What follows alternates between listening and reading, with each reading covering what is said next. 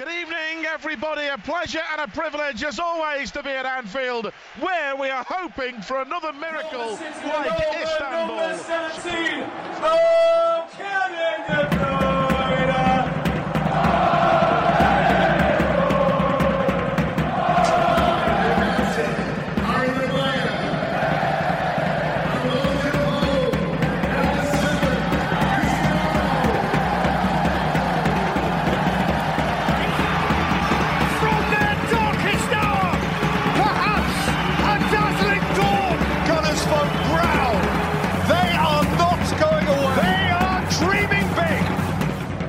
This is more beautiful than what we can say. It's beautiful. That's unique, you know.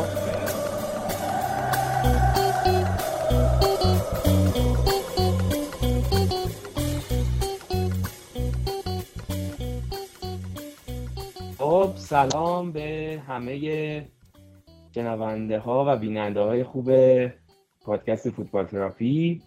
من امیرعلی ام و امشب بدون رفقای ثابت و پایه فوتبال تراپی اینجا هستم. ایمان و رضا امشب کنارم نیستن، اما یه اپیزود ویژه داریم. اپیزود ویژه‌ای که قولشو داده بودیم به همه هوادارهای چلسی، مخصوصاً مدت‌ها بود که توی کامنت‌ها برامون مینوشتین که دوست دارین که همچین اپیزودی باشه. یه خورده هم انتقاد داشتین که شاید ما اونقدر راجع به چلسی صحبت نکردیم یا شاید خیلی تسلط اطلاعات کافی رو جلوش ندادیم، ولی خب این دفعه به قولمون سعی کردیم عمل کنیم. یه دوست خیلی خوب داریم از طرفدار پرفورمنس چلسی، محمد رضا امشب پیش ماست و میخواییم باهاش امشب یه گپ و گفتی داشته باشیم و ببینیم که چه جوری میره جلو. خیلی خوب، من از محمد رضا عزیز میخوام که خودشو معرفی کنه، راجع به این توضیح بده که از کی طرفدار چلسی شدی و اینکه حالا بعد راجع به یه موضوع دیگه هم صحبت کنیم که اگر اشتباه نکنم ادمین یکی از کانال‌های هواداری هم بودی که حالا سوالای بعدیشو بعدم میپرسیم. حالا میخوایم محمد رضا یه خورده سلام علیک اولیه رو برو توضیحات اولیه رو بدیم تا بقیه ماجرا. سلام به همه فوتبال تراپیای عزیز، خوشحالم در خدمتتونم، در خدمت امیرعلی عزیز، ایمان و باقی دوستان. محمد رضا، 24 سالمه، 1999، از سال 2006 یعنی بعد ورلد کاپ 2006 طرفدار چلسی شدم. استارت هواداریم از اونجا خورد. حالا گذشته در واقع 2004 2005 بذر هواداری چلسی در واقع تو ذهنم کاشته شد، ولی خب دیگه مستمر از سال 2006 طرفدار چلسی ام، یعنی میشه فعلا واقع 17 سال. تو سال الان داریم این سال 18 هواداری از تیمم. دلیل هوادار شدنم هم خب اصلی ترینشون نسل طلایی چلسی بودش، در واقع تری، لامپارد، دروگبا، که حتی همیشه سخت ترین پرسش برام انتخاب بین اینا بوده. یعنی همیشه سخت بوده بگم آقا یه بازیکن از چلسی انتخاب کنم. لامپارد برام یه برهه‌ای تو بچگی و سوره بچگیم بود. اون موقع که رفت سیتی یه مقدار تری جاش دوباره گرفت اومد بالاتر واسم، و دروگبا هم که دیگه واقعا لژند بود، افسانه بود واقعا تو تاریخ چلسی، و اون گل طلاییش تو فینال CL 2012 دیگه کمتر کسی هستش که خاطرش نمیشه. این هوادار شدن من برای چلسی بود و دیگه گذشت با برداش خوشحالی کردیم، با باختاش اشک ریختیم. همیشه تو بخشی از زندگیم بوده، هیچ وقت از زندگیم جدا نشده. حتی همین یک سال دو سال اخیر که چلسی بعد اخراج توخل واقعا نتایج عجیب غریبی گرفت، یعنی خب من رتبه 11 تیم اصلا ندیده بودم و اصلا برام عجیب بود. ماکسیمو دهمو دیده بودم که اون فصلی بود که بلافاصله فصل بعدش قهرمان شدیم و مشخص بود که فقط سندروم فصل سوم ژوزه است و یه مقدار بازیکن‌ها خوب کار نمی‌کنن که اتفاقا با حفظ همون ترکیب چلسی فصل بعد تونست با کنته قهرمان لیگ بشه.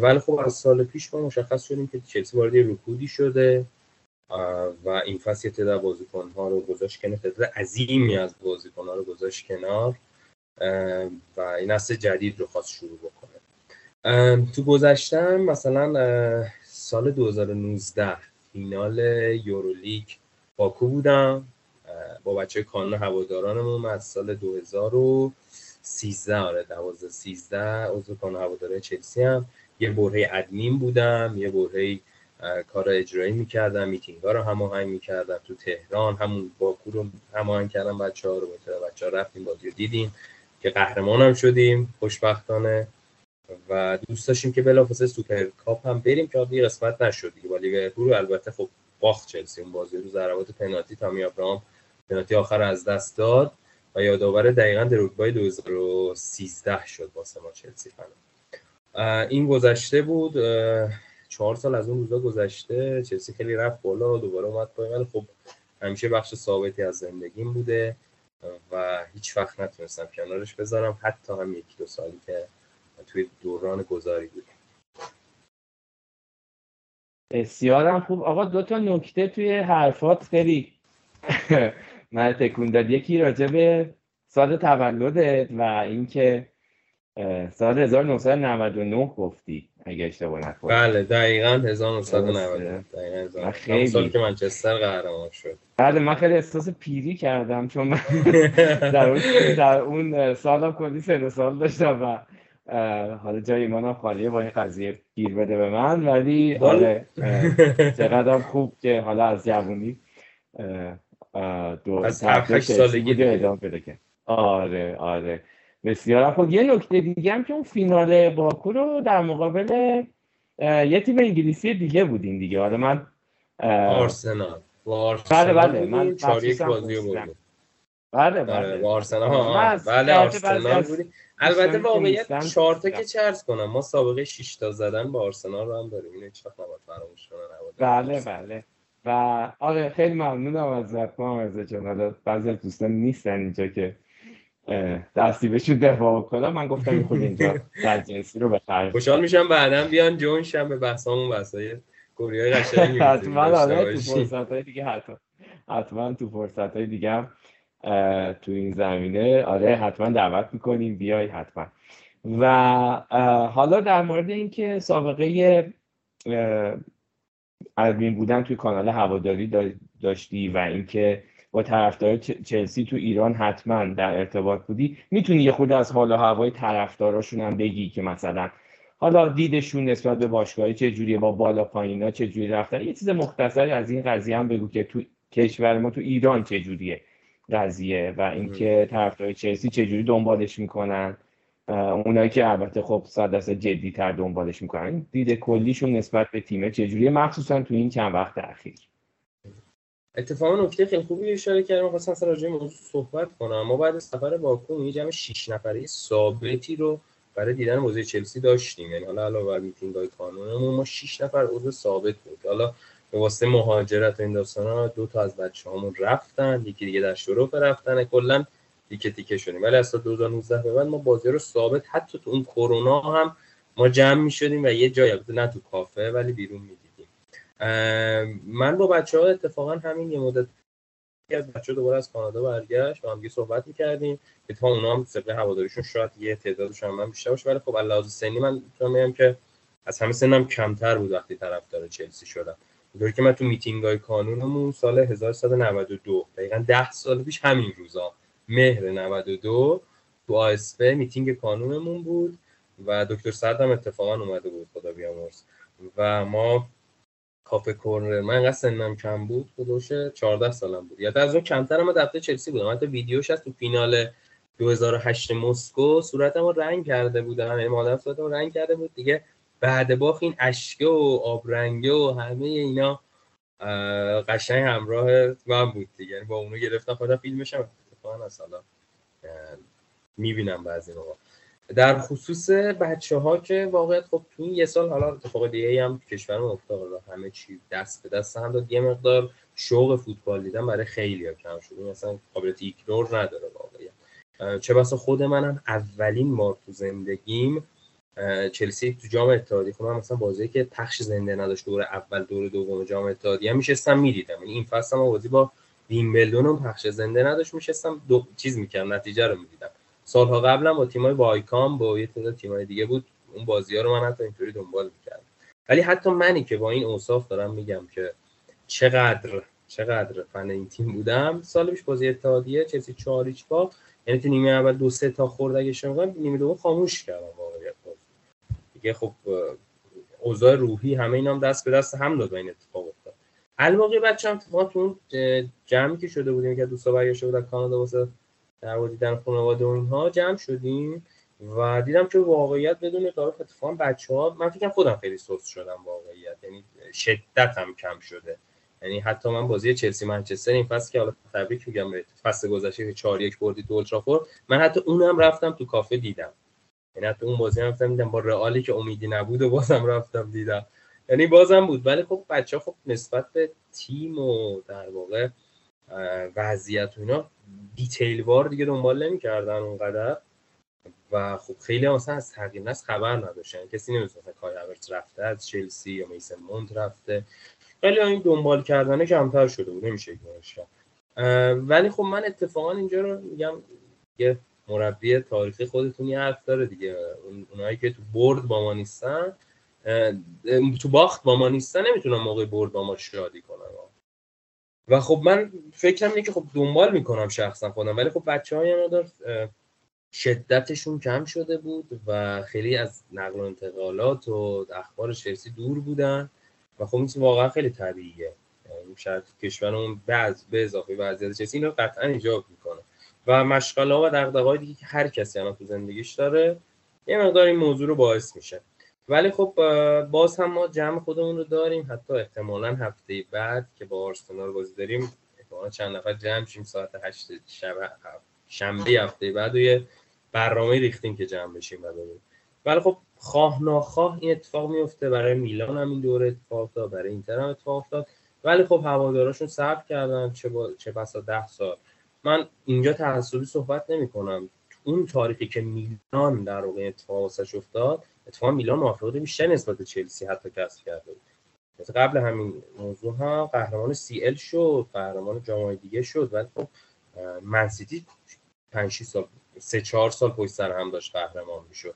و طبیعتاً چلسی قهرمان لیگ هم نمیشد. آخرین بار چلسی 2017 بود که قهرمان در واقع لیگ شد.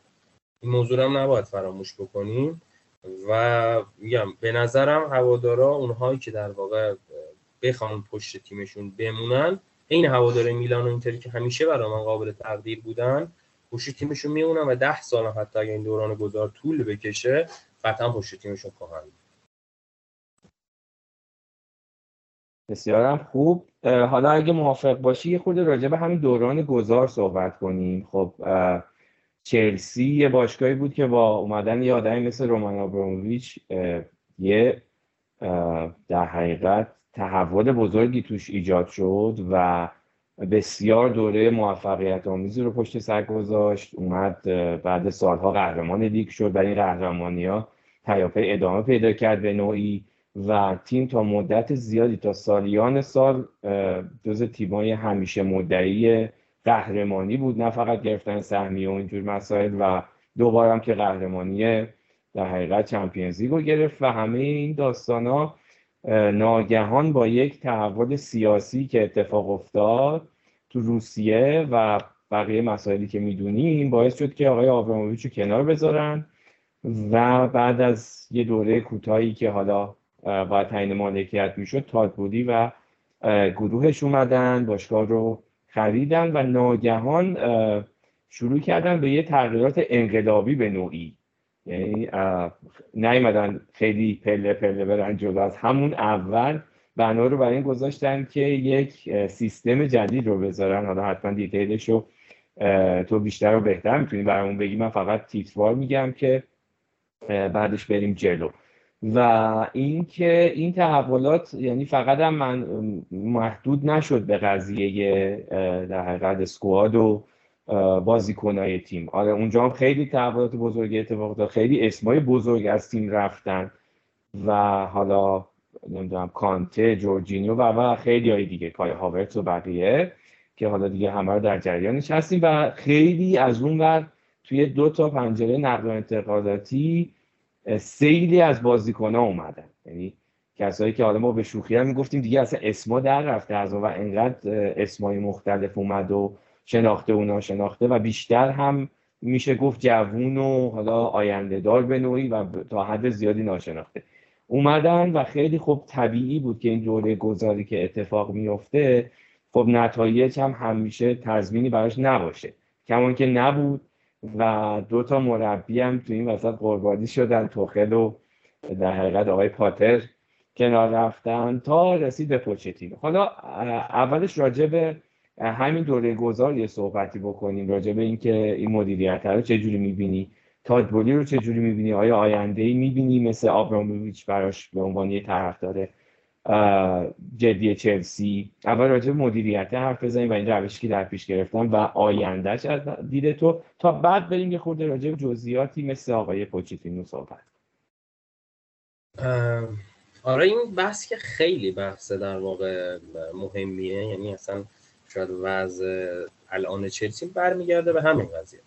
حالا واقعیت فکر کنم می 2022 بود که در واقع مشخص شد که آباموش کاملا چلسی رفتنیه، یعنی حتی زمزمه‌هاش بود توی فینال جام اتحادیه که دیگه بعدش کاملا جام اتحادیه با لیورپول مشخص شد که دیگه آباموش رفتنیه و یه غم سنگینی و هواداری چلسی بود. من شخصا خودم خیلی ناراحت شدم چون آبرامویچ هوادار فوتبال میدیدم، یک علاقه‌مند به تیمداری میدیدم که خب چلسی رو خرید و رسوندش به بالاترین نقطه ها و یعنی دیگه نقطه‌ای نبود که چلسی فرق نکنه، دیگه جام و شای جهان هم گرفت، تمام کلکسیون جام‌های چلسی تکمیل شد، جام و شای جهان تو امارات گرفت 2022 و خب دیگه چیزی نموند واقعیت، یعنی دیگه کاملا به هر چی که میخواد پای سرمایه‌گذار رسید، چیزی که حتی در واقع شیخ منصور حتی امسال قبل تازه بهش رسید تونست، الان جام باشگاه‌های جهان هم هنوز برگزار نشده و خب یه چیزی باقی نمونده. ولی خب باز هم آبراهامی چیزی که ما میدونیم دوست داشت همکارش، یعنی در واقع مدیریتش رو چه ادامه بده، ما چیزش در واقع تو رو سکتن اون مدیریت که برای مارینا بود، مارینا گرانوفسکیا که دست راست آبراموویچ بود، تمامی که داخل چلسی می افتاد یه نظر این علاقه خانم بود که حالا ما بعد رفتن آبراموویچ هم دوباره برگشت به سیستم خود آبراموویچ و جای دیگه مشغول به کار شد که حتی همکاریش هم نشد با این تیم مدیریتی جدید چلسی. خوب یا بد دیگه این اتفاق افتاد، یعنی ما چلسی فنا خودمون آماده کرده بودیم که قطعاً ممکنه چون نمونه مشابه آبش می‌دیدیم تو لیورپول می‌دیدیم. اون موقع یادمه که کانال‌های چلسی ارزیابی می‌کردن خریدارای چلسی رو، این خوبه این بده این خوبه، ولی خب واقعا تا زمان مثلا تیار نکرده باشه اون مالک اصلا تو نمیتونی تشخیص بدی که چی درسته، یعنی درست عمل خواهد کرد به نفع تیم خواهد بود یا نه و هیچ کدوم از اینها هم در واقع سابقه تیمداری تو فوتبال انگلیس نداشتن. واقعا خب فوتبال انگلیس قطعا میدونیم مثلا قابل قیاس با جاهای دیگه دنیا نیستش و اصلا تیم داری توش معناش کاملا متفاوته، همون که خیلی جرئت نکردن بیان این اتفاق افتاد. خب تادبولی شد مالک چلسی 2022 تابستونش، خب چلسی رو استارت زد با همون یعنی تیم در واقع با تیم فنی در واقع سابق، ولی خب پیتر چک رفت، الباقی هم یکی یکی رفتن که دیگه تیم جدیدش اومد استوار کرد و از افراد جدیدی از افراد متخصصی هم استفاده کرد، چه بسا یکی دو تا رفت جابجا کرد، جایگزین کرد، ریپلیس کرد دوباره طی سال بعدش پاد بود. ولی خب اینها خریدن، اول فصل هم خریده خوبی کردن، رایم استرلینگ رو خریدن، کالیدو کولیبالی رو خریدن، دیگه مارکو کوریا رو خرید خیلی به نظر من فاجعه‌ای بود، اینها رو خریدم. ولی خب خوب یا بد اینا خرید زیر نظر توخل بود، یعنی من کردیت خیلی زیادی برای توخل قائلم، خیلی هم قلباً دوستش داشتم، ولی توخل به نظر من مربیه که تو زمینه خرید بازیکن موفق عمل نمی‌کنه، یعنی به نظرم ضعف توخل اینه که تشخیص نمیده که برای اسکوادش کدوم بازیکن مناسب تره، یکی از نقاط ضعف توخل به نظر حتی تو بایر هم پس این مشکل خورده و فکر نمی‌کنم من احساس می‌کنم که توخل تا این فصل از بایرن اخراج بشه، احساس می‌کنم تا آخر فصل هم نره. ولی خب تو چلسی مچ بود، یعنی حتی ما فصل دوم دو تا فینال باختیم، یه فینال اتحادیه باختیم، یه فینال جام حذفی باختیم، ولی خب روند تیم روند خوبی بود، گفتیم که اوضاع درست میشه دیگه، گفتیم که مثلا ادامه پیدا نمی‌کنه. ولی خب از همون اول زمزمه‌هاشو تابستون بود که دخالت‌های زیادی می‌کنن مالکای جدید چلسی، خب طبیعتاً مثلا قابلوگس با آبراموویچی که در واقع نبود تو انگلیس اصلا وجود نداشت، این قابل مقایسه. استارت زدن یکی دو تا بازیشو، چند تا بازی باخت چلسی اول فصل، به لیدز باخت، به ساوثهمپتون باخت و یه مقدار مشخص بود، ولی یه دفعه بعد بازی با دینامو زاگرب 15 شهریور سال پیش بود دیگه، خاطرم اولین بازی سی ال که دیگه فرداش اخراج شد توخه و خب برای ما که ناراحت کننده بود، ولی خب یه دفعه جایگزینی معرفی شد که دیگه ما خیلی تعجب کردیم. گران پاتر سابقه ای نداشت، جب برایتون کجا، جب چلسی کجا، بعد خب من اصلا شخصا انقدر این در واقع مربی رو جایگاهی نمیدیدم بتونه بیاد چلسی مربیگری کنه، ولی خب اومد و دیگه چند تا بازی اول برد، ولی خب مشخص بود که روند تیم روند خیلی قابل اتکایی نیست. باختای تیم شیرو شد، تیم افتاد تو روند در واقع سرشیبی. کلا تو فصل گذشته رو من میخوام خلاصه کنم، چلسی بازی برگشت با دورتموند تونست 2-0 ببره و یه دو سه تا هم اول فصل می همون روند بردش جلو میلان بود که واقعا خب میلان فصل گذشته به نظر من تیم خیلی معمولی، مثلا تیم خوبی خیلی نبود.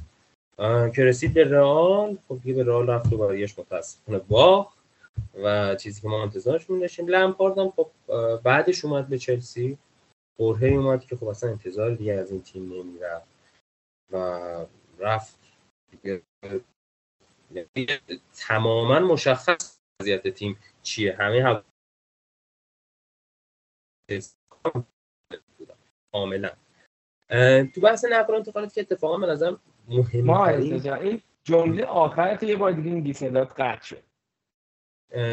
آره از هفته 30 به بعد بود که هواداره چلسی دیگه امیدی به ادامه فصل نداشتن و چه بسا دوست داشتن فصل تموم میشه کاملا. و خب مشکل اصلی تیم هم به نظر من در واقع استارت خوردن اصلا با توخل بود.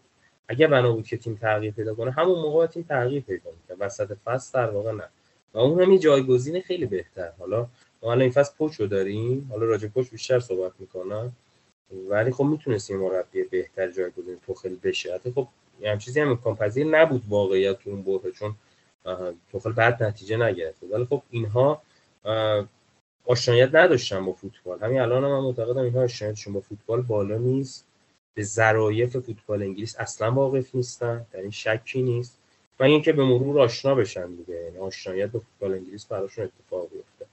آره سوال من همینه، ببخشید بحثا کردم، سوال من همینه، چیزی که هم همه میگفتن همین قضیه بود که اینا کلا از آمریکا میان و با همون دید آمریکایی نگاه میکنن به فوتبال، به اون دید بیزنسیه بیشتر نگاه میکنن که خیلی پررنگ‌تره.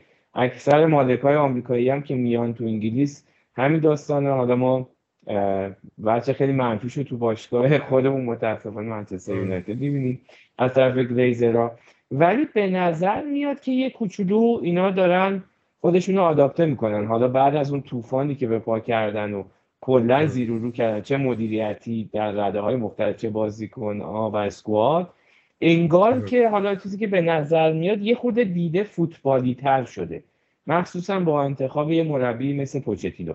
حالا می‌خواستم همین رو ببینم، فکر می‌کنی با این روند، حالا نمی‌دونم با این نظر من موافق هستی یا نه، این چیزی که من از بیرون می‌بینم از یه کسی که حالا طرفدار تیم دیگه ایه، ولی چیزی که میشه تو روند مدیریتی این تیم دید که اینه که کم کم کم کم از زمانی که اومدن، اون چیزی که اول نشون میداد که کلا بیگانه هستن با مخصوصا جو فوتبال انگلیس، دارن انگار خودشون آداپته میکنن. حالا این نمیدونم از طریق استخدام کسایی که آوردن کنارشون، مشاورایی که هست، مدیرایی که آوردن زیر دستشون، این قضیه هست، ولی به نظر یه خورده نشونه ها امیدوار کننده تره تا اینکه بگیم که اینا نه مثلا با فقط دید بیزنسی هست و از لحاظ فوتبالی و ورزشی چندان تیم پیشرفت نمیکنه.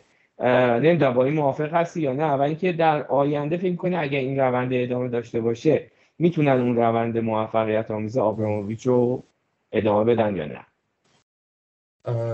خیلی نکته خوبی گفتی. والا برخلاف شاید دیدگاه مرسومی که با شکام‌های بیزینسی هستن و واقعیت هم هستش این موضوع و بیزینسمنن تا در واقع تیم تاتولی و بهداد اقبالی رو، یعنی در واقع این کنسرسیومشون رو، این در واقع شرکتشون که چلسی رو در واقع مالکیتش رو منتقل شد بهشون، معتقدم اتفاقا اینها بیشتر دنبال اینن که یه اسمی برای خودشون بسازن، یعنی حالا خریدهای متعددشون و بی‌توجهی اصلا به این مسائل و در واقع خریدهای گران قیمت و بازیکن‌هایی که ترانسفر میکنن و اینا نشون داد که اتفاقا شاید برخلاف دیدگاه مرسوم که در سامپا وجوده، اینها اتفاقا خلاف این رو دارن میرن جلو. ولی خب دقیقاً هم موضوع آشناییت و در واقع آشنایی و عدم بیگانگی با لیگ انگلیس درشون وجود نداره واقعیت و هنوز بیگانه. ولی خب مدیرهای استخدام کردن و خب این روند هم طول خواهد کشید، یعنی اصلا قطعاً یک فصل دو فصل کمه کم خواهد بود برای آشنایی اینها با فوتبال جزیره. و مهمتر از همه، مهمترین موضوعی که منظرم حالا امروز راجعش میتونیم صحبت کنیم همین قسمته که تغییر نسل چلسی اساساً دیگه خودش همین یه استارتی میخوره، خودش یه بازه زمانی قابل توجهی میطلبه. یعنی اصلا اینو نباید فراموش بکنیم. حالا تیم تاتولی اومده نسل تیم هم میخواد عوض کنه، خب دیگه کامل ترینش مشخصاً همین تابستون امسال بود که ما اومدیم کلا دیدیم که چلسی کلا تیمش رو عوض کرد. 12 تا بازیکن چلسی اگه اشتباه نکنم جدا شدن، کلا مربی تیم عوض شد، مربی با لمپارد ادامه ندادن و پوچتینو رو آوردن، چیزی که واضح بود. و خب اعتقادم داشتم برای به پوچتینو برای نسل سازی، کما اینکه الان هم میدونم که این موضوع هست و خیلی احتمال اخراج پوچتینو حتی در صورت کسب نتایج ضعیف امسال کمه. حالا من نمیتونم پیش‌بینی کنم، ولی خب فکر نمی‌کنم اینا اصلا این ذهنیت داشتن چون بهش اعتماد کردن. این که ولی من بخوام بگم که پوچو 100% یه معمار قوی بدونم برای نسل جدید چلسی، اون نمیتونم 100% باشم واقعا میگم. یعنی من هوادارشم بگم که دیدگاه خودم که نمیتونه معمار، ولی خب جزء شایسته ترین ها و قابلیتش رو در قابلمندترین افرادی که در واقع مربیان شاخصی که توانایی سپردن نیمکت چلسی بهشون هست، همین در واقع پوچتینو. ولی خب امیدوارم تو این مسیر موفق باشه به عنوان هوادار چلسی، ولی خب واقعا سخته چون تو برهه‌ای هست که خب سیتی دیگه فرمانروایی داره میکنه، در این شکی نیست. آرسنال دوباره رو اومده چیزی که حالا من کوریو بذاریم کنار، خب آرسنال برهی خیلی خوب بود ولی خب سقوط کرد، ولی خب الان دوباره به آرتتا اعتماد شد، 4 فصل پیش آوردنش و الان دارن باهاش پیشرفت میکنن. آرسنال هست، لیورپول همیشه خب با کلوب واقعا مرادم مربی به نامی اونم هست، نیوکاسل سرمایه‌گذاری رو شروع شده دیگه. این دیگه واقعا یه چیز جدیدیه، یعنی اصلا تو سیل میاد 3-4 تا میزنه به پاریس، خب این نشون میده این تیم هم داره میاد بالا و اصلا دیگه جزیره به نظر من که از 2006 مستمر دارم دنبالش میکنم، رقابتی ترین سالهاش اصلا داره همین سالهاست. حتی من شخصا مطمئن کسب سهمیه کنفرانس ها هم تو لیگ جزیره الان غیر قابل پیش بینیه، چه برسه قهرمانی و 4 تا تیم و سهمیه سیه. یه مدار کار رو اینجا برای پوچتینو سخت میکنه واقعیت و بازیکنهای جوون چلسی. یعنی چلسی امسال پالیسی که داشت این بود که ما بازیکنهای آندر 25 زیر 25 سال استخدام میکنیم، یعنی جیمز مدیسون اصلا بخاطر نیومد چلسی، یعنی چلسی اصلا برای جذبش اقدام نکرد، در حالی که بهترین جایگزین برای میسمون قطعا مدیسون بود، قطعا مدیسون بود، ولی خب براش اقدام نکردن. یه تعداد دیگه هم بودن، همه خریدا زیر 25 سال، میانگین تیم 23 سال و نیم 23.5 سال که فقط یه تییاگو سیلوا بالای 30 ساله تو این تیم و دیگه اصلا کسی هم نمیاد تو ذهنم بالای 30 سال باشه تو این تیم از اسکوادش، مگر کولرسه بتینلی. و خب این کارو واقعا سخت میکنه، ولی خب باید امیدوار بود. یعنی ذات فوتبال اینه که باید هواداراش امیدش رو به تیمشون داشته باشن و اعتماد کنن به پوچتینو.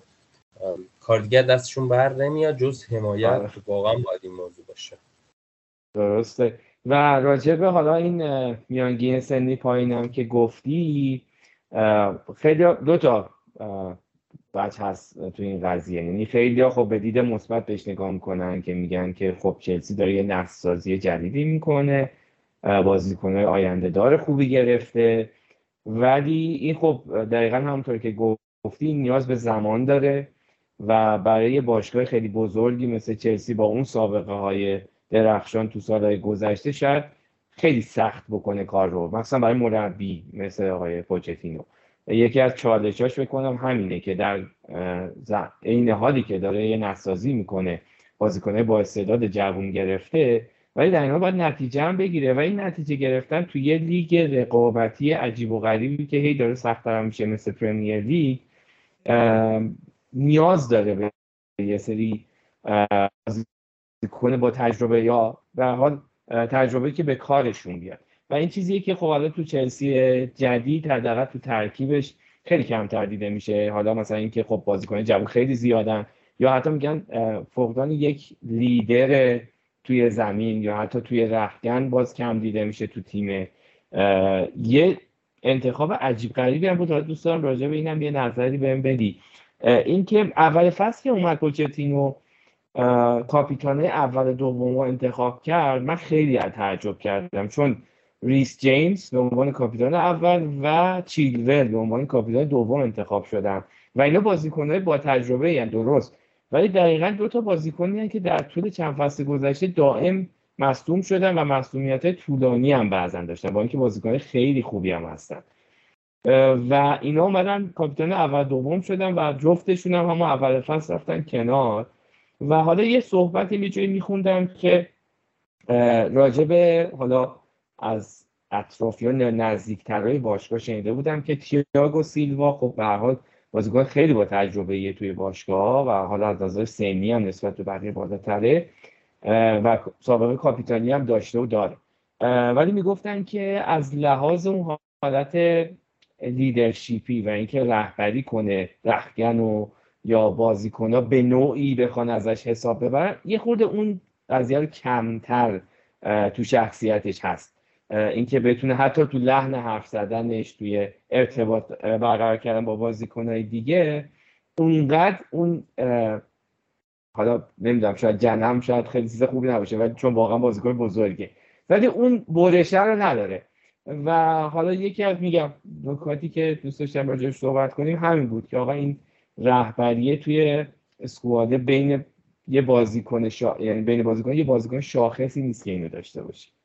صحبت کاپیتانی شد، جا داره یاد کنم از کاپیتان جی تی که خیلی از چلسی فنا به عشقش چلسی رو میدن، حتی بدون تارو فینال 2008 اگه 2 سانتی متر برتر زده الان چلسی سیل دیگه داشت و خب 2 سانتی متر واقعا چیزی که تصاویر مشخصه 2 سانتی، ولی خب شخصا برای من و این رو میدونم خیلی از هوادارهای چلسی اصلا ارزش نداشت، یعنی واقعا اون بازیکن انقدر تعصب و پشنی که در واقع خرج چلسی میکرد بالا بود اساسا به این چیزا توجهی ما نمیکنه. خب چلسی خب کاپیتانای زیادی عوض کرد بعد جی تی، یعنی شاخصترینش سزار اسپیلکوتا بود که این 4 فصل اخیر 4-5 فصل اخیر خب من لیدرشپش رو واقعا دوست داشتم، ولی خب از فصل پیش دیگه از فیکس چلسی رفت کنار و اکثر اوقات یا جورجینیو بود تو این فصل جورجینیو رفت یا تییاگو سیلوا یا انگولو کانته. وقتی تییاگو سیلوا انگولو کانته و جورجینیو رفتن از چلسی، آسپیلیکوئتا خب دیگه 34 سال و خب دیگه ما مشخص نمیتونه بود آسپیلیکوئتا سرمایه‌گذاری بکنه.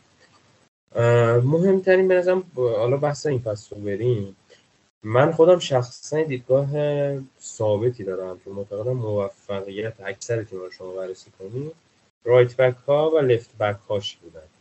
وقتی یه تیمی رایت بک لفت بک مؤثر و قوی داشت چه در حمله و چه در دفاع اون تیم تونسته برش داشته باشه، برش برندگی داشته باشه. من این دو تا پست اصلا خیلی مهم می‌دونم، چه بسا شاید از هافبک هم مهم‌تر بدونم این دو تا پست، چون تیمی نمی‌تونی پیدا کنی که بک چپ و راست خوبی نداشته باشه و تونسته باشه قهرمان شده باشه و به بالا رسید. آره مثلا خوب اومده جنگیده یا مثلا خوب بوده ولی قهرمان نتونسته باشه. خب طبعا چپ و راست چلسی تو قهرمانی سیه چیلول و جیمز بودن، حتی خود آسپریکوتا پس راست بازی نمی‌کرد، به دفاع سه نفره راست بازی می‌کرد. چون پس فیکس بود آسپریکوتا تو چلسی، حتی تو فینال هم آسپریکوتا بود و خب از اونجا به بعد که دیگه آسپریکوتا جدا شد دیگه، خب بالا چپ و راست چلسی رسید به جیمز و چیلول. در اینکه جیمز و چیلول خیلی مصدوم میشن که اصلا شکی نیست، که از مشکلات عدیده اینهاست که این 4 فصلی که اینا تو چلسی هن، البته خب جیمز یه فصل سولتر، خیلی ما با این مشکل خوردیم. مثلا خیلی جا ما باختایی که دادیم بابت این ها، مثلا دقیق یادم یه با سیتی ما 1-0 باختیم مشخص به این سمایه داشتیم این دوتا رو تو جام باشگاه جهان، یادم جفتشون رو نداشتیم، یعنی تو خیلی تورنمنت بود ما تو خیلی جای حساس نداشتیم این دوتا رو، ولی خب وقتی داشتیمشون قهرمان شدیم. این حرفت و صحبتت خیلی دقیق بود که حالا باید لحاظ می‌شد این موضوع برای کاپیتانی اول و دوم، ولی خب اسکواد چلسی که نگاه می‌کردی اول فصل، خب مثلا گلگر شد از چلسی می‌خواست جدا شه، مثلا مشخصا اون گلگر می‌خواد تو چلسی بمونه، الان داره خوب بازی می‌کنه، یعنی حتی هم کایسدو هم انزو فرناندز و هم گلگر، ولی خب مشخص نبود که این بازیکن می‌خواد فیکس چلسی بشه و الان که جوری شده کاپیتان چلسی تییاگو سیلوا.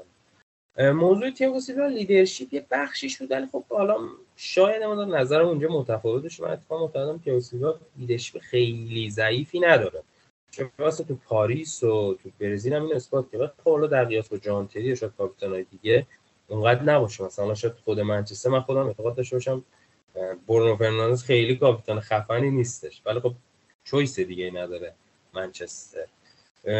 به خاطر روی مبنا دفاع راست و اینکه سرمایه گذاری که چلسی میخواد رو جیمز بکنه، بدون تا خب رئال همیشه بازیکن چلسی که خوب میشه دنبالش میره، یعنی ما رودیگر رو داشتیم، هازارد رو داشتیم، همین چپا این فصل رو داشتیم که حالا سریع جایگزین شد و روابط این دوتا تیم انگار خوبه، یعنی رئال سریع گزینه از چلسی انتخاب میکنه، رو سیستم چلسی اعتقاد داره. خب این کاری که کردن یه مدت جیمز رو خواستن یه آماد سرموزه بلند مدت بکنه، یعنی حالا میسن مونت رفت، واقعیت من قلبا دیگه دوستش ندارم، خیلی دوستش داشتم، ولی با این کاری که کرد منچستر کاملا چه شواهد چلسی افتاد و قطعا منتظر هوش شدن خواهد. اگر مونت تو چلسی مونده بود شاید شانس مونت برای کاپیتانی بیشتر بود، ولی کن جیمز شد کاپیتان. کاپیتان دوم انچیلور اون تعجب برانگیز بود و کاپیتان سوم امزو، ولی خب بیس تیم خواست رو این دوتا بذاره پوچتینو و بگه من اینها رو میخوام در ادامه فصل و فصول آتی و به خاطر هم دوتا نقش حیاتی رو بهشون میدم، ولی خب این موضوع هم متاسفانه لحاظ نشد که اینها مصدوم میشن. ولی خب باز هم میگم بازیکن انقدر جوون بودن، شما دیگه فیکس هم چلسی نکنه، پالمر نمیدونم جکسون سابقه هاشون تو چلسی 10 تا بازی نرسیدن هنوز، نمیتونن خب نمیشد اصلا روی اینا سرمایه گذاری کرد، یا دیساسی تو دفاع وسط کلی. اصلا تیم چلسی الان 70% اسکواد 11 نفره جدیدن، 70%. البته اونها که نمیشد کاری کرد، به خاطر همین دست آخر رسید به جیمز و چیلول، برخلاف که ما اصلا مشکل داریم که اینا چقدر مصدوم، همین الان هم مصدومن. چلسی اکتبر کلی بازی سخت داره و احتمالاً بدون این بازی. بسیارم خوب. حالا قبل از اینکه وارد بحث‌های بعدیمون بشیم یه تیکه کوتاه از شعارها و آهنگای طرفدار چلسی میشنویم و بعدش دوباره برمیگردیم و صحبت میکنیم.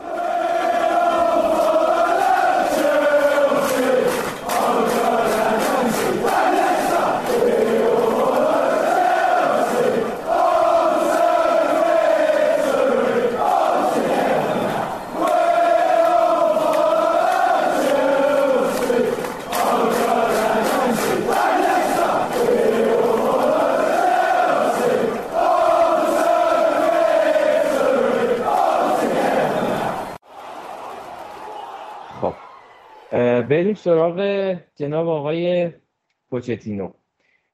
به نظر من حالا به عنوان کسی که دنبال میکردیم پرمیر لیگ رو دنبال میکنیم و البته چلسی رو هم دنبال میکنم، فکر میکنم بعد از آقای پاتر که تجربه ناموفقی هم بود، همونطور که گفتی انتخابش هم یه خورده انگار عجولانه بود، صرفا به خاطر موفقیت توی باشگاهی مثل برایتون که البته خوبم کار کرده بود، خیلی انتخاب شاید جالبی برای باشگاهی مثل چلسی، اونم تو این دوران گذار نبود که فشار خیلی بیشتر بود. بعد اومدم سراغ پوچتینو و فکر میکنم که انتخاب خوبی بود. خب رو این حساب کرده بودن که اومده تو پرمیر لیگ در حقیقت امتحانش پس داده، تیمی مثل تاتنهام رسونده به فینال چمپیونز لیگ حتی و رتبه‌های خوبی هم آورده، همیشه فوتبال خوبی بازی کردن تیمش و خلاصه اومدن انتخابش کردن. و من فکر میکنم حالا باز تو دقیقا بهمون میگی که اقبال عمومی بهش بیشتره از طرف طرفدارای چلسی، جو باشگاه و همه مسائل، حتی بیرون از باشگاه چلسی. یعنی من طرفدار مثلا منچستر یونایتد هم حس بهتری دارم نسبت به دیدن پوچتینو تو چلسی تا مثلا گرامپاتر، که در حقیقت بتونه با این قضیه‌ای که حالا پیش اومده و با این همه بازیکن‌های جوانی که اومدن بتونه از تجربهش استفاده کنه تو کار کردن با بازیکن‌های جوان و تیم رو به جای خوب برسونه و یه رقابت بهتری هم تو پرمیر لیگ ایجاد کنه. حالا چند تا چیز راجبش خوندم در مورد حالا تفاوت‌هایی که با مربی‌های قبلی داشته. یکیش مثلا تو رابطه‌اش با بازیکن‌ها بوده، از اون لحظه‌ای که مثلا وارد شده. حالا یه سری مربی‌ها چلسی داشتن و مثل مورینیو که البته تو با همه باشگاهایی که رفته همین رو اعمال کرده، یعنی از همون اول اومده میخوام محکم کوبیده که آقا رفتار و کردار من اینجوریه و شما باید خودتون رو با من هماهنگ کنی. همیشه اینو توی رختکنش اعمال کرده. ولی خب پوچتینو در مقایسه با یه آدم مثل مورینیو خب اصلا اینجوری نبوده و بلا رو گذاشته با یه رابطه منطقی با بازیکناش، یعنی حالا اون تا حد زیادی صمیمیت هستش ولی اونجایی که لازمه که جدیت هم به خرج بده به خرج میده. یه دوتا نمونهش هم این بود که مثلا جکسنی که بازیکن جوون مهاجم جوونی یه مدتی تو چند تا بازی پشت سر هم اخطارهای بی‌مورد میگرفته، خیلی سرنگاری میکرده. خب توی جلسه جدی خواستتش باهاش صحبت کرده و این مشکل رو باهاش مطرح کرده. یا مثلا مادوئه که یه دفعه مثلا تو اینترنت یه ویدیویی ازش پخش شده بود یا خودش گذاشته بود که مثلا توی مهمونی شبانه قبل از یه بازی شرکت کرده بود، خیلی قشنگ مدیریت کرده بود این قضیه، یعنی خواسته بودش و در حقیقت صحبت جدی کرده بود. حتی یه بازی هم مثلا بازی نده بوده بهش ولی دیگه جنجال ادامه پیدا نکرد. این منظور در عین این که میدونه با بازیکن جوان چجوری ارتباط برقرار کنه اومده و اون در حقیقت اقتدار هم نشون داده، یعنی مدیریت کرده. حالا اگر حاشیه‌ای هم بوده سریع جمع شده و فکر میکنم چلسی به این نوع رفتارها تو رختکش خیلی احتیاج داره چون میانگین سنی تیم خیلی پایینه. یا حتی تو رفتارش با هوادارا یکی دو جا خوندم که خیلی رفتار منطقی و درسته، با یه روند خوبی با هوادارا. مثلا چند جلسه یکی دو جلسه حالا در طول هفته که تمرین دارن و باز میذاره که طرفدارا بیان از نزدیک تمرین رو ببینن، حتی خودش میره باشون صحبت میکنه. چیزی که میگفتن تو دوره پاتر خیلی خوشایند پاتر نبوده که هوادارا بیان از نزدیک خیلی در ارتباط با تمرینات تیم باشن. و حتی مثلا گفتن اومدن حالا یه نکته یک کوچولو حاشیه‌ای‌تر که خونه که میخواسته بخره آورده توی مرکز شهر به نوعی گذاشته نیومده. حالا اکثرا بازیکن‌ها مربی ترجیح میدن که از اون مرکز شهر یه خورده دورتر باشن که تو کانون توجه نباشن، ولی میاد راحت تو مرکز شهر خرید میکنه، حالا با هوادارا صحبت میکنه. این صحبت‌ها فکر میکنم همه این سیاستایی که در پیش گرفته باعث میشه یه شخصیت دوست داشتنی که حالا در عین حال اتوریته خودش هم داره و میتونه هر دو طرف رو داشته باشه ایجاد کرده و این خوشبینی ایجاد میکنه. حالا باز میخوام نظر تو رو هم بدونم راجع به پوچتینو که حالا حتما فنی‌تر و جدی‌تر دنبال می‌کنی رونده کارش. آره دقیق گفتی، یعنی بخش عمده‌ای از صحبتایی که می‌خواستم بکنم واقعا دقیق اشاره کردی. چیزی که من میخوام بگم، خب من این مربی از زمانی که توی ساوتهمپتون بود از روی پرمیر لیگ فنم دنبال میکردم. ولی مربی ایستایل لیگا رو کلا دنبال نمیکنم، ولی حد 20 مربی که الان حاضر دارن توی جزیره مربیگری میکنن و ناخودآگاه به واسطه چلسی و کلان علاقه من دیگه برتر دنبال می‌کنه. خب ما کوچ همه تو ساوثهمپتون داشتیم و تو تاتنهام، حالا پاریس من خیلی واردش نمی‌شم، یعنی بعدش قرار یکم راجع صحبت بکنم. ولی خب در خصوص همون که ساوثهمپتون بود، چلسی حتی یه روزی باخت به ساوثهمپتون در پس 2013، بله 2013 14 و اون فصل چلسی تیم ضعیفی نبود، سهمیه رو میگرفت اگه اشتباه نکنم، آره تا نیمه نهایی سیل هم رفت که به اتلتیکو باخت، آردا توران گل زد تو سانفورد بریج 3-1 باختن که سجده کرد اتفاقا، دیو کاستا هم بازی به چلسی گل زد. این از زمانی که تو ساوثهمپتون بود با خودش رو نشون داد، رسید به تاتنهام. خب تاتنهام تیم رقیب چلسی، یه دو تا بازی خیلی شاخص یادم که چلسی تو فصل 2014-15 قهرمان شد، هم تو 2016 که به این لستر قهرمان شد. اون دو تا فصل چلسی تو زمین تاتنهام دو تا باخت داد و یه بازی 5-3 باخت از اتفاقا اون تایم هم چلسی تو روند برد بود، یه بازی هم 2-0 باخت، دو تا گل دل علی زد فصل 2016 که روند 15-16 برد چلسی قطع شد توسط پوچتینو. از همونجا مشخص مربیه که حالا من در تو چلسی شو میگم، در تو تیم‌ها میگم که خوراکش بردن مثلا سیتی بود، یعنی اون فصلی که تو سیل سیتی رو برد واقعا اون سیتی تیم میتونه تا 4 گانه بکنه، یعنی ما فصل پیش سیتی رو داشتیم که 3 گانه کرد، سیتی یه جوری میتونه 4 گانه بکنه واقعا فصل 2019 و خب این آپشن براش بود، خب نشد بشه، یعنی حتی اون سیتی کم از این سیتی نداشت واقعا. من رکوردارم یادتون باشه اون سیتی جابجا کرد نه این سیتی، می‌شدم خب حالا هالند رو اضافه کرد، حالا بهمون خواجه بحث.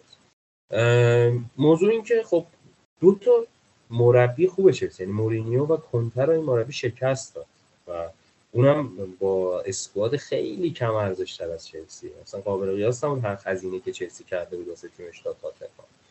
اما که خب من این مربی باشی کرده خیلی خوب می‌دادم، ولی از اونجایی که این تیم این مربی تو تیم رقیب بود من خیلی فکر نمی‌کردم یه روزی بیاد چلسی، واقعیت اصلا فکرش نمی‌کردم که حالا به واسطه وجود تاتنهام و در واقع هم شهری بودن چلسی با تاتنهام را حالا نمی‌تونم بگم دشمن درجه یک این دو تا تیم، ولی خب هوادارشون اکثرا ما هم مشکل دارن. اتفاقا حالا بیننده‌های پادکست رو دعوت می‌کنم به دیدن اختلافاتی که فصل 2016 در فصلی که چلسی دهم شد و با گل دقیقه آخر ایدن هازارد تاتنهام که نتونست قهرمان بشه و لستر قهرمان شد، حالا یادی کنیم از ایدن هازارد رو صحبت می‌کنیم. اونجا دعوا شد، اصلا دعوای بدی شد بین که گاسینی مربی چلسی پوچ اونور بود، دیو کاستا هم که پای ثابت دعوا، نمانیا ماتی جانو که اونور، دنی روز و کایل واکر رو بازیکن داشت اون موقع، دمبله تاتنهام اینا اصلا دعوا شد. خب می‌بینیم وجود داشت. حالا خب رفت پاریس، خب پاریس من کلا اصلا جوش رو جو تاکسیکی میدونم، یعنی تیم مثلا مشخص نیست، یعنی مدیریتی که سیتی داره به عنوان مثال مثلا قابل قیاس با پاریس نیست. پاریس اصلا تیم رها شده است به نظر من، خریدهای بیش از اصلا تو دقت نمیکنه اسکواد تیمت کجا قدرت داره کجا ضعف داره، بیان ضعف‌ها رو در واقع درست کنه، مربی بذار که همخوانی داشته باشه با تیم. پروژه‌ای من تو پاریس نمیبینم حتی این فصل دوباره، یعنی این تیم فقط اومده انگار من تو کتاب اتفاقا قمار بزرگ در خصوص جام جهانی نحوه کسب میزبانی جام جهانی توسط قطر بکنه، دعوت میکنم اگر دوستان علاقه مندن بخونن این کتابی که میفهمن اصلا خرید پاریس یه بخشی از پروسه کسب میزبانی جام جهانی توسط قطر بود که حالا سپلاتر پلاتینی تو اون تایم میاد پیشنهاد میده و قطری‌ها میان میخرن، یعنی اصلا بطن ریشه ماجرا اصلا برمیگرده به اینجا که به خاطر همین تیم اصلا پروژه‌ای نداره واقعا، که ناصر الخلافه هم اومد و یالا ادامه داستان خودش و به خاطر همین نمیتونم خیلی مانور بدم رو در واقع بازی که کوچ توی پاریس بود. ولی خب وقتی اومد چلسی من تعجب کردم، گفتم به خاطر حالا بودن تو میکرد تیم رقیب اسمای دیگه هم بودن، یعنی ما چلسی خیلی ناگلزمن رو نزدیک میدیدیم، یعنی حتی مصادف با انتخاب لمپارد ما ناگلزمن اصلا سرمربی چلسی دونستیم برای فصل بعد، گفتیم ناگلزمن اومد لمپاردو دادن این تایم، حالا ناگلزمن نشد. نمیتونم من بازم قضاوت کنم، فوتبال پیچیده، پرمیر لیگ پیچیده‌تر که من نمیتونم. ناگلزمن الان بود موفق‌تر بود، من گفتم نمون که اصلا نمیشه قضاوتی کرد با 7-8 بازی گذشتن است. یه فصل کامل نیاز برای قضاوت کوچ. به خاطر این مربی اومد، تغییر نسل بر عهده‌اش گذاشته شد و از اونجایی که دقیقاً خیلی خوب خودت اشاره کردی، من دوباره همون رو بخوام بگم، این نحوه ارتباط گیریش با بازیکن‌های جوان فوق‌العاده است.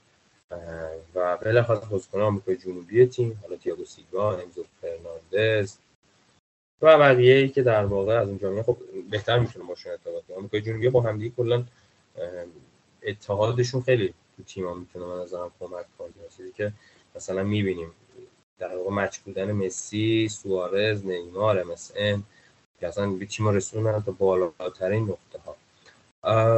به خاطر همین واقعا انتخاب بعدی نمیدونم کوچو و از اون برم میگم که به نظر من یه تغییراتی ادامه در خواهد داد و همینطور با نقل و انتقالات زمستونی قطعا بازیکن به چلسی اضافه خواهد شد و اعتمادی که بهش توسط تیم مدیریتی چلسی قطعا خواهد توانست که این روحیه رو به بازیکنام اضافه بکنه، پشن رو بهشون اضافه بکنه. خب قطعا پس برند این پس چلسی خواهد داشت با کوچ، ولی خب من شخصا هوادار چلسی دعوت می‌کنم به صبر. اگه ما بعضی بازی‌ها رو باختیم حتی در ادامه فصل، به نظر من آزمون بزرگی برای هواداران چلسی کل بازی بخوام بگم، این آزمون برای هواداران چلسی که تیم ممکنه اینطور یه روزی ما اوجش رو دیدیم، یه روزی ما الان ما عادت کنیم تغییر ناس. میگم حالا دکتر صد خیلی خوب میگفت، من که شیفته‌ها و طرفدارای دکتر صد بودم و هستم و خواهم بود روشاد که این زندگی میمونه. یه روزی تو اوجی، یه روزی تو حالت خیلی خوبه، یه روزی تو حال خوبی نداری. به نظر من در خصوص فوتبال هم عیناً همین پیاده میشه و خب دقیقاً همون روزاست که ما حالا رفتیم پایین ولی خب دوباره میخوام بسازیم خودمون و دوباره بیایم بالا و خب این موضوع قطعاً طول خواهد کشید و صبر و حوصله در واقع میطلبه. خیلی جای این صبر و حوصله تو زندگی خودمون، زندگی ها میتونه راهگشا باشه و قطعا تو فوتبال هم برای هواداره و کلا مدیریت ورزش هم موضوع خیلی مهمه. آره کاملا درست گفتی، این صبوریه لازمه. من به عنوان یه طرفدار منچستر یونایتد قشنگ درکش میکنم، یه جایی واقعا از حوصله و صبر آدم خارج میشه این قضیه. منم امیدوارم واسه تیم خودم اتفاقی بیفته، این تغییر مدیریته لازمه فکر کنم اتفاق بیفته که لااقل ما مثل شما امیدوار باشیم که یه نسل جوون، یه چیز جدیدی، یه حرکت نوعی تو تیم اتفاق بیفته که در آینده نتیجهش رو ببینیم. فعلا متاسفانه با این مدیریتی رو نمیبینیم. امروز هم مثل این که دیگه آقای شیخ جاسم رسما گفتش که آقا اینا معامله کن نیستن و خداحافظ. آره ما رفتیم دیگه، هیچی، ما موندیم با دوستان گریزر. حالا بماند دیگه، بحث ما نیست، اون ما غم و غصه همون رو میذاریم برای اپیزودهای دیگه. یه بحث دیگه ای رو میخواستم حالا یه خود سرعت هم ببریم بالاتر که راجع به اون پست شماره 9 که حالا میگفتن تو این تیم به نوعی طلسم شده این صحبت ها. البته از این چیزایی که خب رسانه‌ها خیلی دوست دارن هر جایی یه مشکلی توی یه تیم بزرگ کسی خورده بولدش کنن. شما امسال توی خط حمله بازیکنایی مثل انکونکو رو گرفتین و جکسن و البته برویار هم که آوردین که قرضی بود اگه اشتباه نکنم و برگشت و خب تو خط حمله این بازیکن بودن. پالمر رو گرفتین از سیتی، ولی خب حالا انکونکو که همون اول مصدوم شد، نه فرصت نشد که ببینیم حالا تو این پست جواب میده یا نه. حالا با برگشتش معلوم میشه که چجوریه که البته احتمالاً زمان میبره. جکسن هم خب اون مشکل شاید کم تجربگیه، یه خورده داره اذیتش میکنه. برویام که بعد از این که اومد بعد از معصومیت به نسبت فکر میکنم بعد کار نکرد و حالا به نوعی ازش هم تعریف و تمجید شد توی اون بازیایی که تونست بازی کنه. پالمر هم خب یه بازیکن جوونیه که تجربه بازی تو سیتی رو حالا هرچند کم داره ولی خب بالاخره فکر میکنم اون جوونیشون تجربه که تو سیتی به دست آورده میتونه کمک کنه. میخواستم با حالا این مقدمه که گفتی و گفتم و خودت هم گفتی که توی ژانویه احتمالاً بازیکن میگیریم، فکر میکنی که تارگت هایی که حالا براش اسپورده میشه تو خط حمله، حالا صرفا بخوایم صحبت کنیم، من از اوسیمن شنیدم که البته خب بازیکنی که خیلی دنبالشن و این آقای آیونتونی برنتفورد، اونم به هر حال بازیکنیه که هستش، ولی خب اوسیمن سن پایینتری داره، در حقیقت اون درصد گلزنیاش خب خیلی بالاتر. البته تو لیگ مثل ایتالیا باید باز ببینیم که تو انگلیس چطور خواهد بود اگر بیاد حالا به هر تیمی. و تونی از اون ور خب سنش خیلی بالاتر، اما این در حقیقت نکته مثبتو داره که سابقه بازی تو پرمیر لیگ داره و موفق هم بوده. حالا بعد از اون محرومیتی که پشت سر میذاره میتونه بیاد و خودش هم خیلی داره تو مسابقه‌ای که نشون میده، یعنی پخش میشه ازش، میگه که و نشون میده که دوست داره که جدا بشه و بیاد تیم بزرگتر. هم راجع به این دوتا بازیکن بهم بگو، یا اگه کسی دیگه‌ای هستش که توی خط حمله فکر میکنی به چلسی میتونه اضافه بشه که اون مشکل گلزنی رو حل بکنه، فکر میکنی کیا میتونن باشه؟ خیلی خوب گفتی. من واقعا ذهنم کلا تو بحث شماره 9 فوروارد کلا تو گذشته خیلی سیر میکنم، در واقع یکی از عناصری که واسه هواداری من چلسی شد دروگبا بود و من همشون میاد تو ذهنم که هر فصل چلسی بالای 15 16 تا گل میزد چلسی و اصلا هرسی نگرانی بابت خط حمله‌اش داشت. خب ما 3-4 تا رایتون باشه با تورس و چند تا بازیکن دیگه بود تا اینکه دیوکاستو از چلسی، دیوکاستو چلسی خیلی خوب عمل کرد و هر فصل 20 تا گل زد. این سه فصل چلسی بود و 60 تا گل زد در آخر. خب چلسی بعد رفتن دیوکاستو آلوارو موراتا رو خرید، مورد دیگه هم این وسط اومدن، الانم رویات خوشو رو دامن فالکاو تو چلسی بازی کرد، الکساندر پاتو تو چلسی بازی کرد، فورواردهای مختلفی گونزالو هیکماین تو چلسی بازی کرد، یعنی خیلی اومدن چلسی رفتن.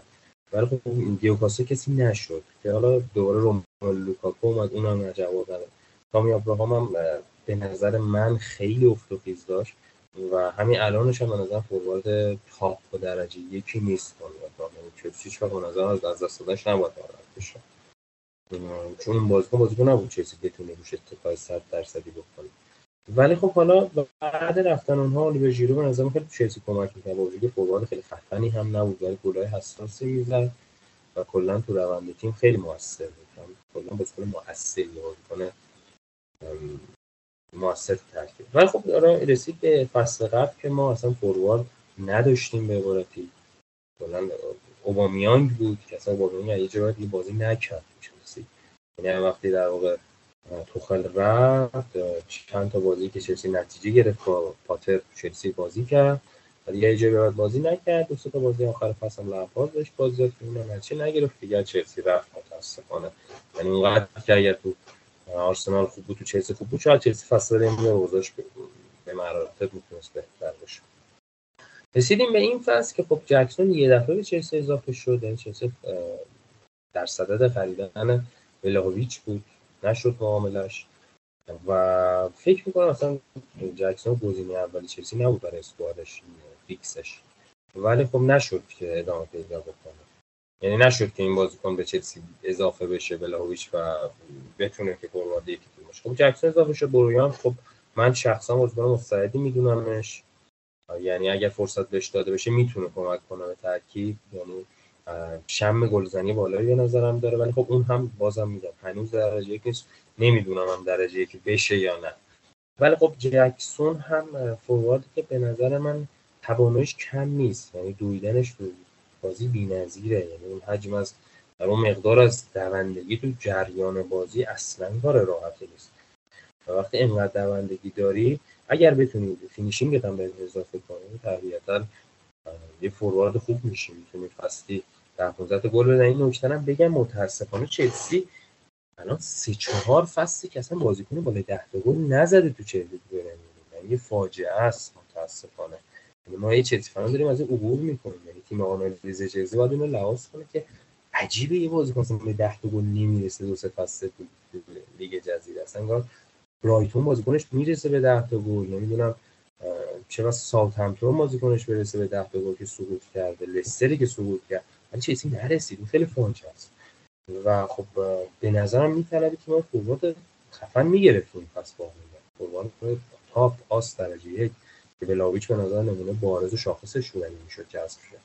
ولی از اون برم به جکسون اعتماد شد حالا اومد تو ترکیب تیم تو تابستون خیلی خوب هم کرد بازی تابستونی و انکونکو خب به عنوان مهاجم نوک جذب نشد تو چلسی. حالا سیستم شاید از سه تا در واقع فوروارد جلو، دو تا وینگ و یک مهاجم نوک و یا دو فوروارد چلسی پیش می‌کرد. یک نوک قطعاً کناره انکونکو باید بازی می‌کرد، تمام که تو لاتزیش هم که نتیجه گرفت با همین حساب بود. اصلا خوب بازی میکرد به خاطر اینکه مهاجم نوکی کنارش بود، یا یوسف پولسن بود یا اون فوروارد دیگه شون بود که اسمش به خاطر آمیستری فوروارد روم باز پاتریک شیک اگه شد نه اسمش یادم نمیاد دقیقاً، ولی یادم این فوروارد نوکی کنارش بود.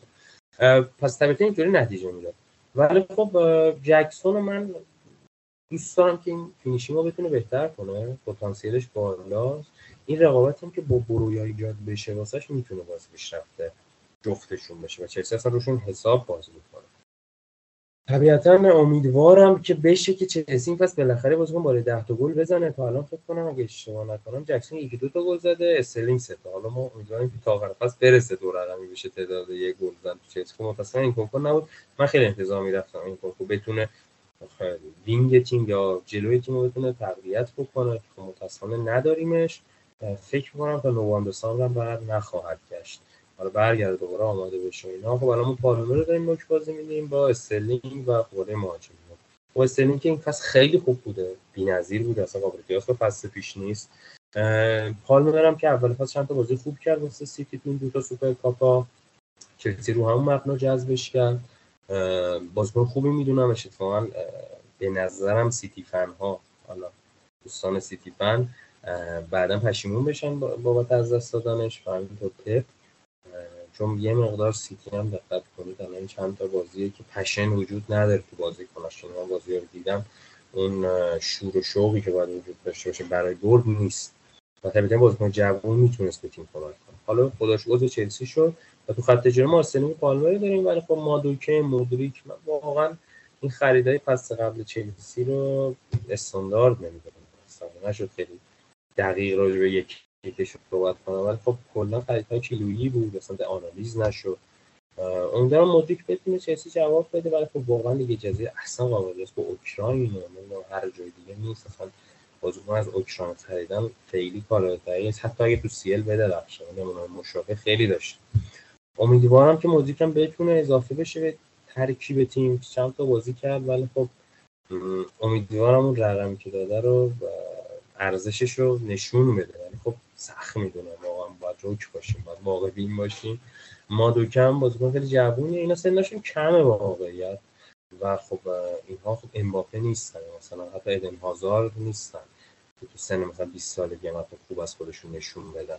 یه مقدار خب میتر به نظر بازیکن انتخاب با درجه که همون سن حتی 20 سال خودشون رو نشون میدن. یعنی این دائمی هم ادامه پیدا خواهد کرد اگر که در واقع اهمیت بدن به بازیشون، اهمیت بدن به لایف استایل زندگیشون، ولی خب باید در ادامه دید. الان نمیشه اصلا بزنه.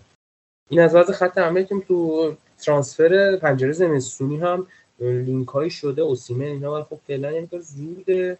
این ماه اکتبر چلسی خیلی با من تاثیرگذاره، اکتبر پر حادثه است واقعا و ما باید ببینیم که توی اکتبر چلسی چیکار میکنه. یه بخش عمده‌ای از ثروت والا قطعاً تابع همین بازی‌های اکتبر خواهد بود، چون الان 7 تا بازی شده و تا اون بازه زمانی یک بخش عمده‌ای از نیم‌فصل خواهد شد و چلسی دیگه آنالیزاشو میکنه و حالا احتمالاً خرید خواهد داشت. چیزی که تو مصاحبه‌های پوچ مشخص بوده خریدو قطعاً خواهند داشت.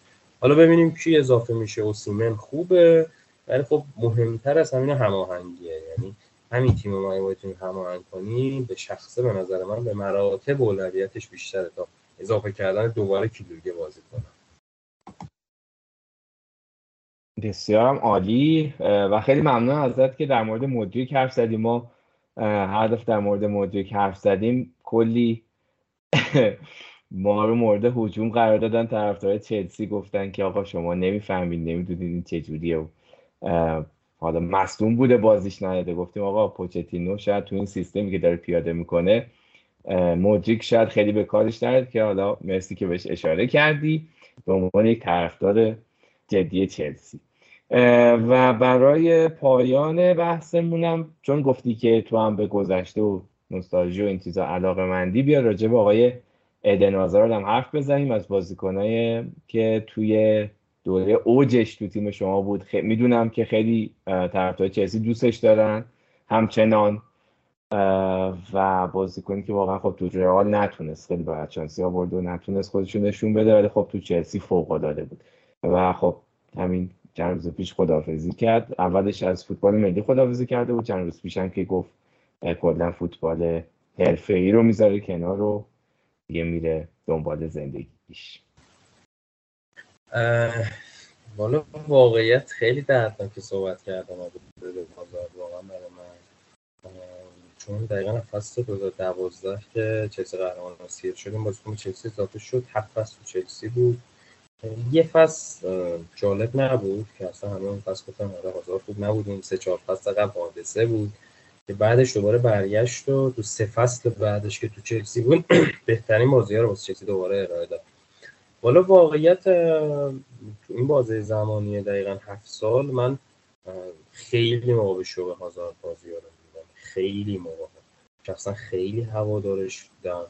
من واقعا فوتبال ملی صحبتش که حالا اینم بگم که من فوتبال ملی طرفدار شناوره، واقعا در بنده تیم ملی خودمو دوست دارم و تیم‌های دیگه رو به عنوان حالا مثلا هر دوره یه تیمی دوست دارم. مثلا جام جهانی 2018 واقعا بلژیک رو دوست داشتم، یا حتی یورو 2016، یورو جام جهانی 2014 طرفدار آلمان بودم. این یورو 2022 هم از انگلیس خوشم میاد دست دیگه. واقعا هواداریم شناور، حالا ممکنه برای خیلی قابل پذیرش نباشه، ولی خب یه تیم داخل انگلیس، یه تیم هم داخل ایران دیگه، البته واقعا دیگه مولتی فن بودن و اینا، حالا در نهایت احترام به دوستان اصلا برای من معنی نشده و معنی هم نخواهد شد. این بحث کنار، در خصوص آزار من نمیدونم این موضوع برات اتفاق افتاده خودت هم جان یا نه، ولی من هر موقع این بازیکن تو چلسی بازی می‌کرد، توپ میرم زیر پاش، اصلا خیره می‌شدم به تلویزیونی. فکر کنم هوادارهای بارسا با مسی اینو خیلی تجربه کردن، هوادارهای رئال با رونالدو تجربه کردن، هوادارهای منچستر شاید با رایان گیگز اینو تجربه کرده باشن احتمالاً، یا هوادارهای تیم‌های دیگه به نوبه خودشون، یا هوادارهای آرسنال تیری هانری اینو تجربه کرده باشن. بازیکنی که توپ وقتی میره زیر پاشون، اون واقعا با عشق نگاه میکنه چی میخواد بشه. ما اصلا اینکه اینو میگم واقعا نوستالژی برام، 1000 تا گل میاد جلو چشم، گلش جلو لیورپول، سولو گلای خفن هازارد تو چلسی، یکی جلو لیورپول، یکی جلو آرسنال، دیگه دونش جلو منچستر، همه تیم‌ها واقعا گل زده. یعنی اصلا نباید تو تیم‌های کوچیک فقط گل بزنی، جلو تیم‌های قوی ضعیف باشی. نه، هازارد بازی مهم خیلی کارو برای چلسی در آورد، با چلسی 2 تا لیگ برد، خب سی ال رو نشد با چلسی ببره، ولی اتحادیه برد، اف ای کاپ برد، سوپر کاپ نبرد، ولی خب جام‌های زیادی با چلسی در واقع فتح کرد. با مربیان مختلف هم کار کرد، اول از همه دیماتو شروع کرد، بنیتز، بعد 3 فصل با مورینیو، کنتو، در آخر ماریتسیو ساری، که خب من این افتخار رو داشتم که حالا آخرین گلی که هازارد با پیرن چلسی زدن نزدیک دیدم، گل 4م که ما به آرسنال زدیم، پنالتی بازی 4ش و آخرین بازی هازارد که من نزدیکم دیدمش، نشد عکس اینا بگیریم واقعیت، ولی خب خیلی خوشحالم که بازیکن گل شد. اتفاقا بعد داستان موقع اتفاق افتاد که خب از چلسی جدا شد، واقعیت دوران اوج هازارد، بهترین فصل چلسی، بهترین فصل هازارد تو چلسی هم دقیقاً فصل آخرش، فصل 2019 بود،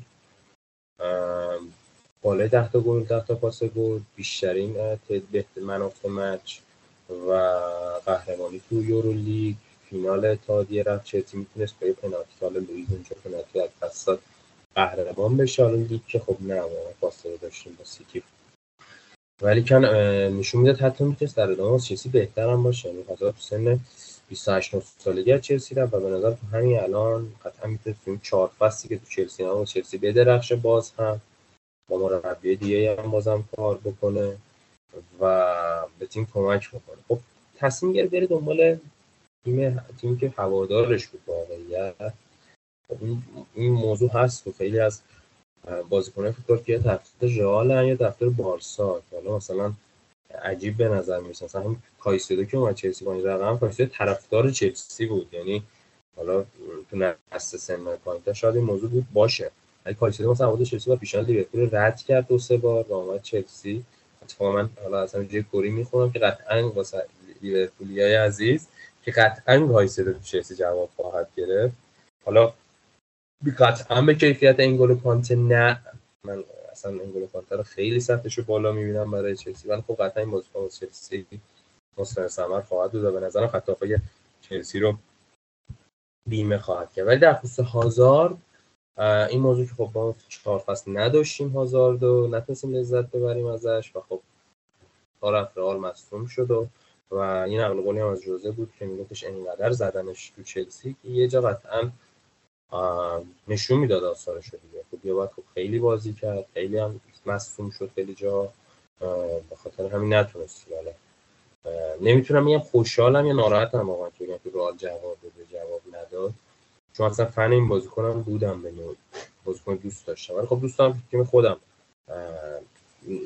خوب بازی کنه نتیجه بگیره، ولی خب نشد متاسفانه دیگه. تو سن 32 سالگی هم از فوتبال خداحافظی کرد، چیزی که مشخص بود چون نمیخوند دیگه، نمیتونست بازی کنه، اضافه وزن پیدا کرد و دیگه شوقش نسبت به فوتبال کم شده بود تو رئال دیگه. وقتی اون همه تمرکز رو تو چلسی هست ولی یه دفعه میری رئالی که اصلا تمرکز رو بازیکن‌های دیگه است و تو هم نمیتونی انتظاراتو برآورده کنی دیگه، نمیشه. و خب دیگه میسن خداحافظی، ولی خب قطعا تو چلسی مونده بود احتمالاً به جای این فصل مثلا 6 فصل دیگه و به نظر من کم تا 35-6 سالگی میتونست بازی کنه و بدرخشه، ولی خب انتخاب خودش بود. و تو من چند روزی پستی هم پروسه گذاشتم من اینترستلر نولان که در اون قسمتش که در واقع ماتیو مکانیت نگاه میکنه به دخترش پدرش و اون لحظه عشق دیگه این کارو نکنه، در واقع بود 4م گذر از زمان دوست داشتیم که ما هم اتفاق میافتاد، میگفتیم ما جلوتر داریم میبینیم تو مصون پای شد تو نچه نخواهی گرفت. کما این که البته خب حالا یه مقدار اثبات سخته، ولی من دوستانم گفتم که تو رفتی رئال ولی تو باید درس میگرفتی. اونجا کاپیتانشون که راموس بود رو هو میکردن، کاسیاس رو هو میکردن، فکر نکن که میتونی اونجا بری رونالدو بشی، فکر نکن اونجا میتونی، چون هازارد جایگزین رونالدو خریداری شد واسه رئال و خب نتونست اینو جوابی که باید میگرفت رو بگیره. خب عمرم دیگه ادامه نداد و دیگه انسان خداحافظی کرد. خوشحال شدم یه جد خداحافظی کرد چون که دیگه رو نیمکت نمیبینمش دیگه، اصلا خوب نمیشه میگم. خب تیم ما هم که دیگه امکانش نبود که برگرده به توجه به سیاست ها و کلا یاد چلسی، ولی خب دوست داشتم حالا اگه امکانش بود اصلا تو عربستانی تو ترکیه جایی بازیش ادامه میداد، شاید حالا اونجا میتونست یه حرکاتی بکنه، ولی خب اصلا یه سطح یک فوتبال اروپا جایی نداشت دیگه. حالا باید ببینیم چند سال دیگه اینه بقیه بازیکن‌ها که حالا تو قطعا بهتر میتونی بگی که فوتبالشون رو دیدی، حالا مربیگرشون هم بعدا میبینی چه به جایی مربی‌ها می‌پیوندن. خیلی هم خوب، عالی. دیگه خسارت نمی‌کنم بیشتر از این. میخوام ازت تشکر کنم که امشب اومدی به عنوان یه طرفدار قدیمی و خوب چلسی و خیلی طرفدار جدی با اطلاعات خوب. امشب من خیلی کیف کردم که باهات گپ زدم و میگم خودم خیلی منتظر این اپیزود بودم. مسلماً دوستای طرفدار فوتبال تراپی که حالا چلسی رو هم جدی‌تر دنبال میکنن حرفاتو میشنون، حتما هم لذت میبرن. و حالا گفتم اگه صحبت پایانی داری برامون بگو که و خداحافظی اگه دوست داری بکنی با دوستامون بکن تا بعدش من پایان برنامه رو بگم. اول از همه از خودت تشکر میکنم و ایمان عزیز و بقیه دوستان. چقدر خوشحال شدم که تو جمعتون تونستم حضور پیدا بکنم. امیدوارم که اون حضور در ادامه هم استمرار پیدا بکنه و ببینمتون در ادامه. خیلی از این گپو گفت لذت بردم، مدت زیادی بود راجع به چیزی صحبت نکرده بودم بدون تعارف و دغدغه‌های زندگی، شرایط کشورمون و منترسم شرایط چلسی خیلی نهایی با صحبت کردم عثمان آزوش شد. خوشحالم که دوباره برگشتم به جمع فوتبالی و تونستم در چیزی صحبت کنم. سابقا حالا ما یک پادکست کانونی داشتیم اونجا صحبت می‌کردیم 4-5 فصل پیش و خب اوضاع چلسی خوب بود، برای سهمیه می‌جنگید، برای قهرمانی، ولی خب حالا از این دوتا ما قطعا دوریم و حالا دومی هم سهمیه رو بتونیم بجنگیم، خیلی میتونه خوب باشه. خیلی خیلی خوشحال شدم. امیدوارم که بچه‌ای که در واقع این پادکست رو می‌بینن لذت برده باشن، یعنی حالا گوش کرده باشن. حالا اگه هر صحبتی نریاش، من ساعت‌ها تو زندگی صرف بحث فوتبالی کردم، صرف بررسی کردم، چه بس مثلا تو دوره‌های مدرسی که می‌رفتیم مثلا صبح ظهر بود ما شروع به بحث فوتبال می‌کردیم ولی خب شب تموم می‌شد و فوتبال خیلی تو زندگی جاری‌وساری بوده. خوشحال میشم دوستای خوب مثل شما به علاوه شما پیدا بکنم در ادامه هم و بتونیم حالا باز هم راجع فوتبال گپ بزنیم. از فضای فوتبال تراپی هم خیلی خوشم اومد. امیدوارم که این همکاری هم بین شماها و هم به علاوه دوستان ادامه پیدا کنه و همینطوری در واقع فوتبال عاملی باشه که ما یه تایمی از زندگیمون بتونیم از تفرقه‌های زندگیمون جدا باشیم، از توی خلایی بریم که حس نکنیم این چیزی رو، یه مقدار از فشارها دور باشیم که بلکه نیمه تایمی رو ریلکس کنیم. برای همه آرزوی بهترین ها رو دارم. خیلی خیلی باز هم نیازت ممنونم. بهترین ها براتون. بازم ممنون ازت. نکته خوبی هم گفتی. خب نکته‌ای که فکر کنم پایه اساس فوتبال تراپی هم هست که به کمک فوتبال که اینقدر دوستش داریم از اون چیزایی که حالمون رو تو روزمره بد میکنه فاصله بگیریم. مسلما همینطوره، ما همیشه تو این گپ و گفتا خودمون خیلی حالمون بهتر میشه، هم دوستای جدید پیدا میکنیم همین که حالمون بهتر میشه. امیدوارم اتفاق برای همه اونایی که ما رو دنبال میکنن میشنونن بیفته. من بازم میگم که جای دوتا رفیقه خیلی خوبم امشب خیلی خالی بود که نتونستن امشب اینجا باشن، ایمان و رضای عزیزم که نیستن و امیدوارم که طرفدارمون بودن منو تحمل کنن امشب، وگرنه میدونم که از صحبت‌های محمدرضا خیلی لذت بردن همه.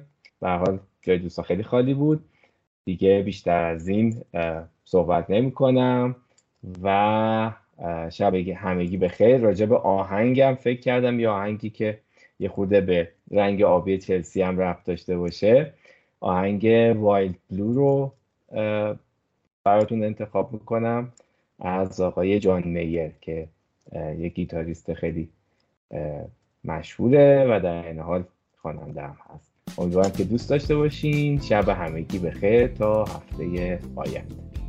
شب خوبی داشته باشین. خدا نگهدار.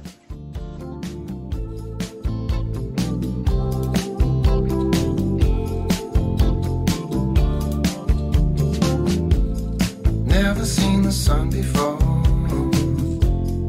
lying on the ocean floor. I'm walking through the wilderness and living off the loneliness. So wild blue, deeper than I ever knew. Wild blue on a bed of gray. Oh baby, what a wild blue. I found myself when I lost you.